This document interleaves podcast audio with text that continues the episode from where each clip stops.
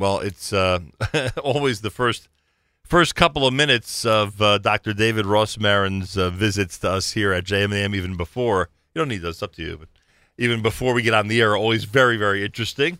I've learned a lot over the last couple of minutes, including the fact that he just completed a brand new book. So he must have had a very anxiety filled experience because we know when it comes to writing books, that can be a very anxious experience. Good morning, Dr. Rosmarin. Welcome back to JM and the AM. Good morning, and thank you for putting me on the spot.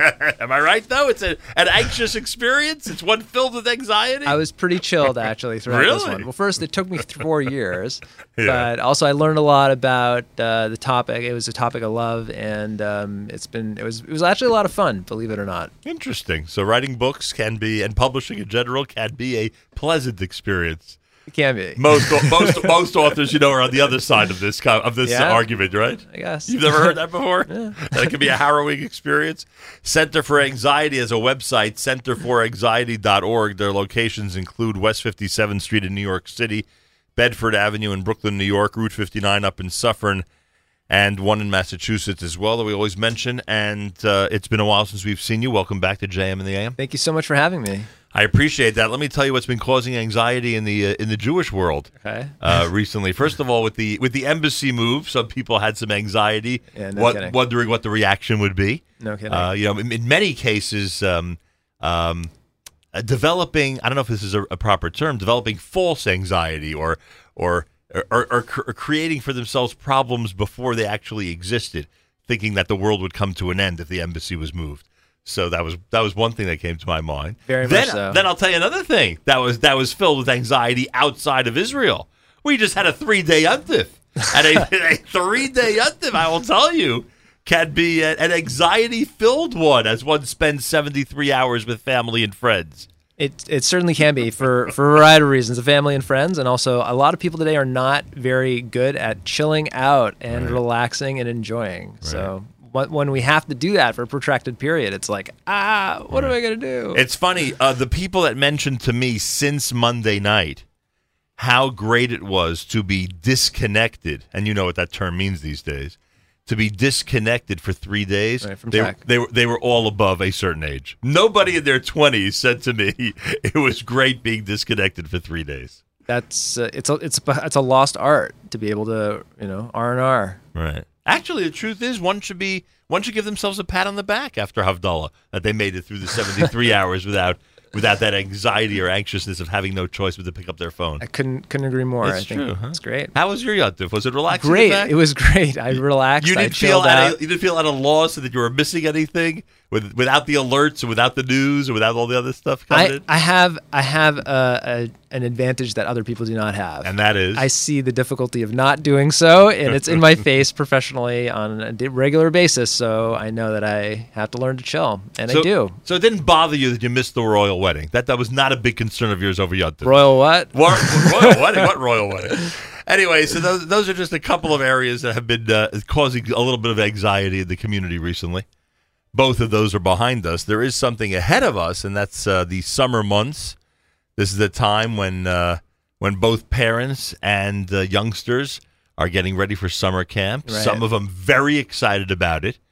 Other the others of them not always excited. You know, anxious, wondering what the uh, experience is going to be like. By the way, sometimes I think that it might be more difficult for parents than for the campers, and I'll tell you why. For some reason, even those uh, this has been my observation, and as you know, I know, I know a little bit about summer camping. Um, Sure. It's it's always been my observation that the kids who are going through this first time experience have this this dual feeling going through them: the tremendous excitement of this new adventure and stuff that things that their classmates and others have done before now they get to do, and of course the other side they're you know somewhat anxious and wondering what's the experience going to be like. It's a foreign environment, etc. Right. But with the parents, I don't know if they have the first one. I think they only have the second one. I don't think they have that excitement that their kid is going. I think they're only worried about what this transition is going to be like. Yeah, what the transition is going to be and what the fallout's going to be. Right. You know, is it going to how it's going to impact them, and also the cost. You know, there's a number of reasons why the parents would uh, would have a difficulty with So, it. what I advice would you give at this time of year? Well, there's a lot, and it kind of relates to what we were saying before about the three day Yom Tov. That um, you know, I think the most what is summer camp for? Ultimately, it's about one thing: Three letter word. Fun. Fun. Good. It's about having Thank God fun. I got that right. I don't know. Someone may walk in and say, you know, enhanced education experience or something. That's exactly what it's not about. Thank God. because yeah, thank God is right. Because over the academic year, people are pushing their kids to the brink these days, and it's because everybody has to get ahead, and we need to be either one either because we have to one up somebody else, and our kids have to one up somebody else for status symbols, and also just to have a sense of accomplishment ourselves. That is not what summer is about. In fact, it's not really what life is about. Life is about connection and forging relationships, and the success we have is a tool to be able to forge those relationships. But at least for a couple months a year, at least for a kid, poor thing, you know, goes has a double curriculum. She has a a double, you know, has teachers and principals and people on his case or on her case the entire year with so much social pressure. And then it's not only during school, it's also the after school activities. And those aren't fun. Those are tasks to be able to master. There are things that they have to be able to become a, you know, master, uh, whether it's ballet or uh, or an instrument or Plus, even if it is fun, it's part of a very rigorous schedule. it's all in especially in New York, especially in the Northeast. Right. It's it's it's pressure, and that's not what summer is for. Um, certain kids, though, it's tricky because they really have an acumen, and it's really a great opportunity for them without an academic pressure to be able to immerse themselves in, let's say, a tennis camp or a ballet camp a or something specialty like that. camp. But those kids, I would never uh, put them in, in such a camp. I would never uh, recommend that they be in such a place unless they're the kind of kid who knows how to chill during the year. If they really can chill and relax and just hang with their friends and they're um, they're able to do that. If they if they were um, not uh, negatively affected by the three day yuntif, then they're a good. Then they might be a good candidate. Um, but pushing a kid beyond that, um, for sure not. Interesting. Not Most today. I don't know about most, but there's a large group of parents that would not listen to your advice. I imagine so. That would feel that the the alternate or the you know the um, the other side of the issue is more important. Getting them ahead and uh, you know getting them to hone a skill that could lead to whatever it ends up leading That's to. That's exactly why I'm saying this. No, no, I get that. I'm Yeah. just saying that it's not. It's to you, it's logical. To many of us, it says it doesn't seem like the logical uh, route. Well, I'm not sure if it's logical or if it's empirical Hmm. because we're looking at levels of anxiety and depression among children and young adults today that are far beyond what has ever what has ever occurred. Do many of them say they're overworked?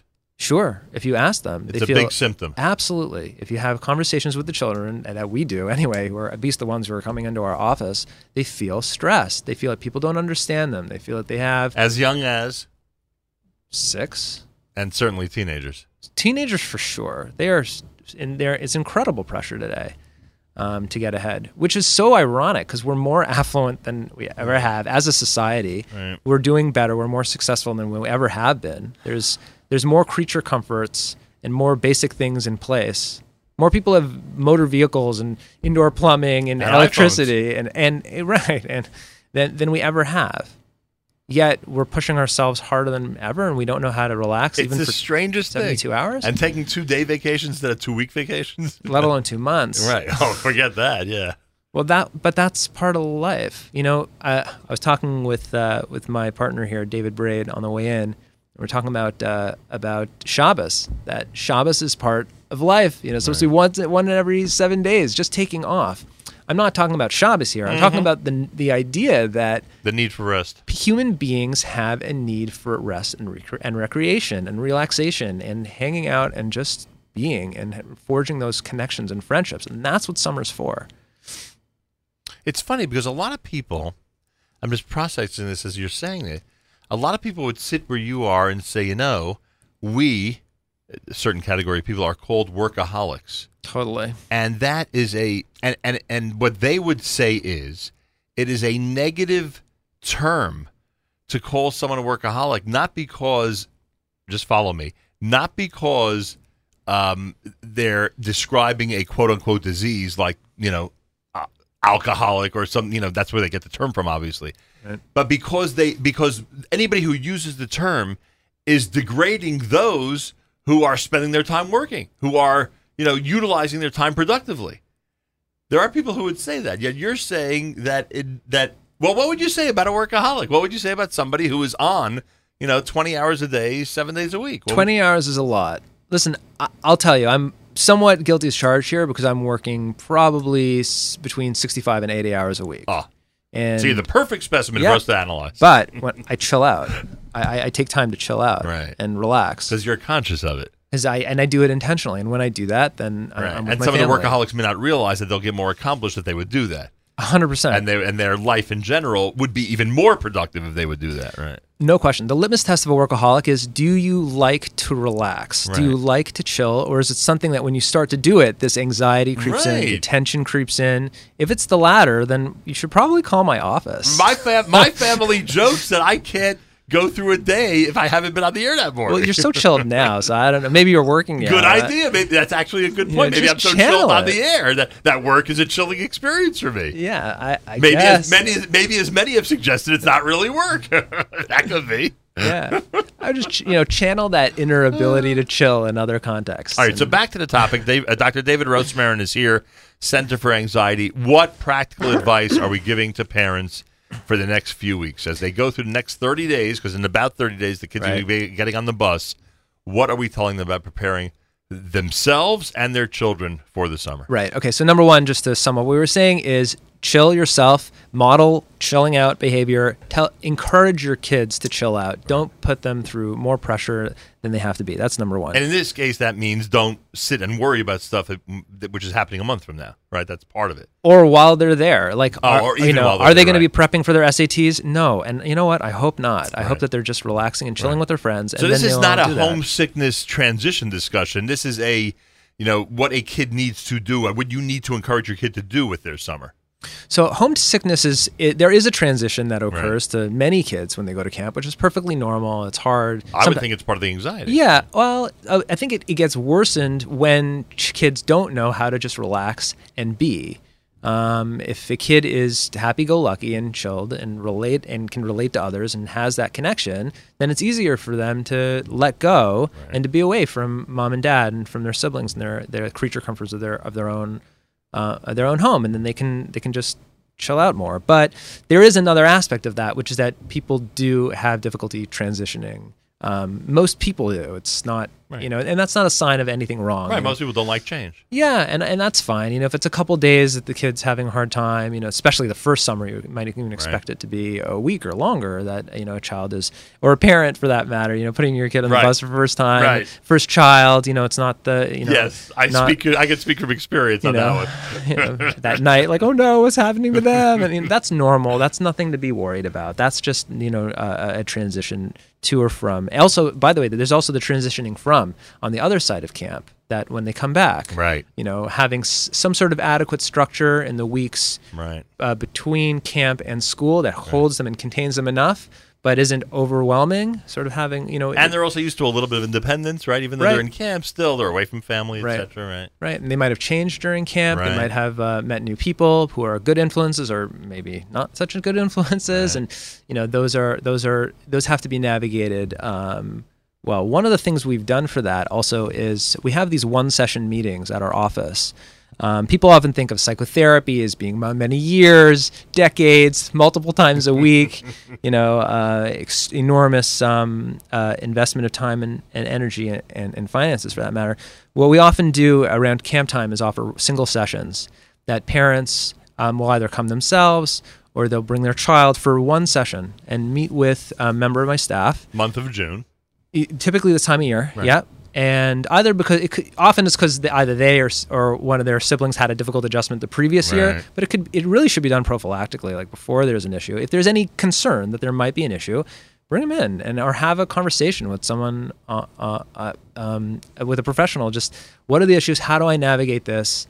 Um, and really, because the the general advice that I'm seeing now really does have to be tailored to each individual. Hmm, interesting. But those discussions are in a group, right? Or not?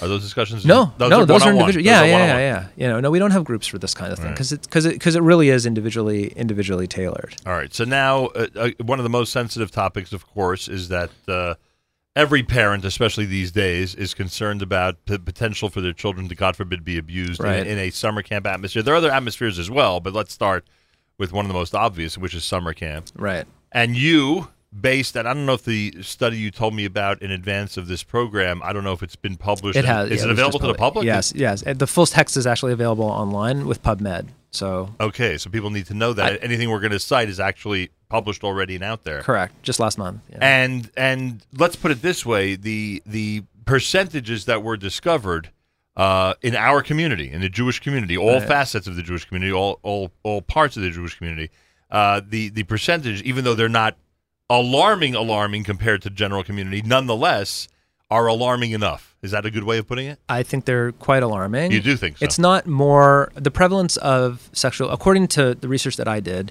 um, and this has been uh, found with other uh, research groups who have done similar work in the Jewish community. The prevalence of sexual abuse is not higher than it is Right. in the greater community. Not uh, at least not, not among Orthodox or non-Orthodox. It's not. Nonetheless, it's too high because it's too high everywhere. And the the numbers that came out of our study were one one in six boys and one in four girls. And we're not just talking about unwanted touch. This is this is uh, something Serious is abuse cases. a problem. Um, So now that parents are hearing this and the evidence is in, so to speak, right? What you would call empirical evidence that people could actually read and, and follow up on, right? 'Cause they could see this study. right. What additional advice, in addition to everything we've said for years about these types of things to our audience, what would you say to parents before summer camp? the most important prevention aspect thing, and also which, if God forbid there is something that occurs, serves as a treatment. The most important thing to Right. do here is to make sure that the lines of communication are open, and it cannot be stressed enough. What that means is typically having a simple conversation with a child at some point in their early developmental period um, when it's appropriate for the child, which is about sometimes people do things which are in, inappropriate. Um, Or make one feel uncomfortable? make people feel uncomfortable. And if that happens, it's very important that you come and talk to me about it. It's just th- that's the most important thing is to make sure that the child feels comfortable coming to the parent with something that is un- it is uncomfortable to them if it occurs and that the parent and child can speak it out and that the child has mentorship to be able to handle it.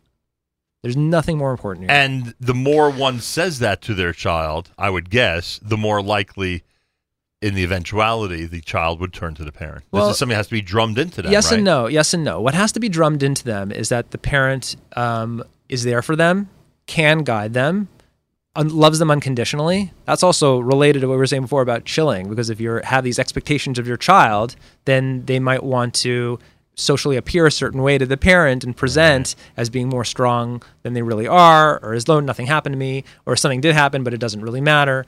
But if we can convey the message that we accept our kids the way they are, that we love them for who they are, no matter what has happened to them or what might happen to them, and that we're there for them no matter what. So that message has to be drummed in. I don't think talk to me about abuse if it occurs over and over. I think that might make a kid um, more anxious than Right. they need or to be. paranoid. Yeah. Um, um, so I think it has to be said definitely at least once and clearly prior to going to camp. Um, but beyond that Should that, the recommendation be made by a parent that there are going to be certain adults there, whether it's older siblings or, you know, I don't know, people in camp that that we as your parents are familiar with already, division heads, uh, head of camp, that you, my child, can go to and speak to in this type of situation. That's a great tool to have Confederates, to have people who are either in the camp community, if you will, that the child can go to because the parent doesn't have access. Uh, I, I think that's fine. Again, it's all about communication. Uh, the cases that I've seen where people have an abuse history and it turned very problematic for them in terms of their emotional functioning, all of them, 100% of those cases were where the lines of communication broke down between the child and the parents. And as a result, the child didn't get the guidance or the protection that they needed. Wow, what a statement. Very important and a great tip pre summer for all parents out there, and uh, can't be emphasized enough. And frankly, when you think of preventative measures, it's one of the easiest things one can do. So simple. you know, it's uh, and and look what one could, God forbid, be preventing. Right. Um, good piece of advice. Um, Dr. David Rosmarin is here. We're talking about uh, pre-summer jitters, anxiety, different things that both potential campers um, and uh, and parents are going through at this time of the year as summer camp is upon us. Information about everything we discussed, by the way, centerforanxiety.org. Their offices are on West 57th Street in New York, Bedford Avenue in Brooklyn, Route 59 up in Suffern. What's the subject of your book, by the way? What's it called? Ah, thanks. Spirituality, Religion, and Cognitive Behavior Therapy, a guide for clinicians. So, this is a book for um, people in the mental health field who want to learn how to talk to their patients about spiritual and religious issues. Interesting. And they themselves don't necessarily have to be Not necessarily. spiritual or religious Not necessarily. in That's order correct. to, in order to do that. That's correct. Um, do you, by the way, and, and this may be a loaded question only because of your background, but uh, would you say in general that the only that that someone who is guided 100% by religion, and the majority of the people in this audience are, Okay. quite obviously, um, should seek out help from somebody who can intelligently speak about, even possibly from experience, religious and spiritual issues? You're talking about seeking out a therapist Yeah. who does? Um, In general, for mental health advice. in general for mental health advice um, spiritual and religious issues are often very closely connected to mental health um, in both positive and negative ways um, in fact we just had an event last night about this subject in, uh, in crown heights Yeah. entitled uh, spiritual struggles and mental health um, and it was uh, a discussion, a panel led by David Braid. In fact, who's right uh, right here in the studio, um, with myself and Aladno Arai, who's um, really a really awesome awesome dude. Um, and uh, we spoke about the experiential aspects of it. So, bottom line, uh, what came out of our discussion last night is that uh, spirituality can be a very powerful guiding force, like you said. Right. And for that very reason, it can be something that helps a lot of people in their mental health, and it can also be an area in which people struggle. Most uh, individuals who have a religious background are in a religious community. When they have mental health uh, concerns, they take a religious framework. The aspects of spirituality are relevant to their symptoms. So, how could you not go to a clinician who's going to be able to discuss those with you? Now, do they have to be from your faith? Not necessarily. Some people feel more comfortable speaking about their religion with someone who's outside of the faith. Right. And that's fine. Um, but the point is to go to a clinician who's going to respect it, who's going to recognize the positive and negative aspects of faith and how those relate to their mental health, and to help uh, a patient to gain clarity around that issue. Those are the main. Those are the main points. Well, good luck with the book. Thank you. It sounds like one that uh, the academics and clinicians are going to appreciate greatly. I hope so. Who publishes a book like that? So Guilford Publications, We've heard of them. Guilford. Press. Yeah, they do a lot of the uh, uh, modern psychology, clinical Very kind of nice. books. So Pre-summer meetings. Yes. Contact any of your locations. Go to the website. What do you want people to do? any of our meetings, any of our locations, um, they can definitely call the call the office, and you have that number. They can definitely go to the website. Um, I just want to mention something. If Sure. parents have a concern about how or a question about how to speak to their children about that sensitive topic of abuse that we were speaking about, or if they have other questions about this area, uh, as you know, we offer these th- for, uh, free 30 minute consultations for anybody in the community. Right. People can call our office, whether they're parents, whether they're educators, whether they're camp directors or potential counselors. People can call our office, and it's a service that we provide, and we love to provide it. My clinicians love doing it. They say, "Hey, I got a 30-minute consult. That's great," because they're they're very happy to be able to provide this free guidance and and service to people. Um, so people can just call the office, and uh, we're very happy to um, to to try to help them in a limited way. All right. Uh, the Center for Anxiety. They are at um, uh, West 57th Street in New York.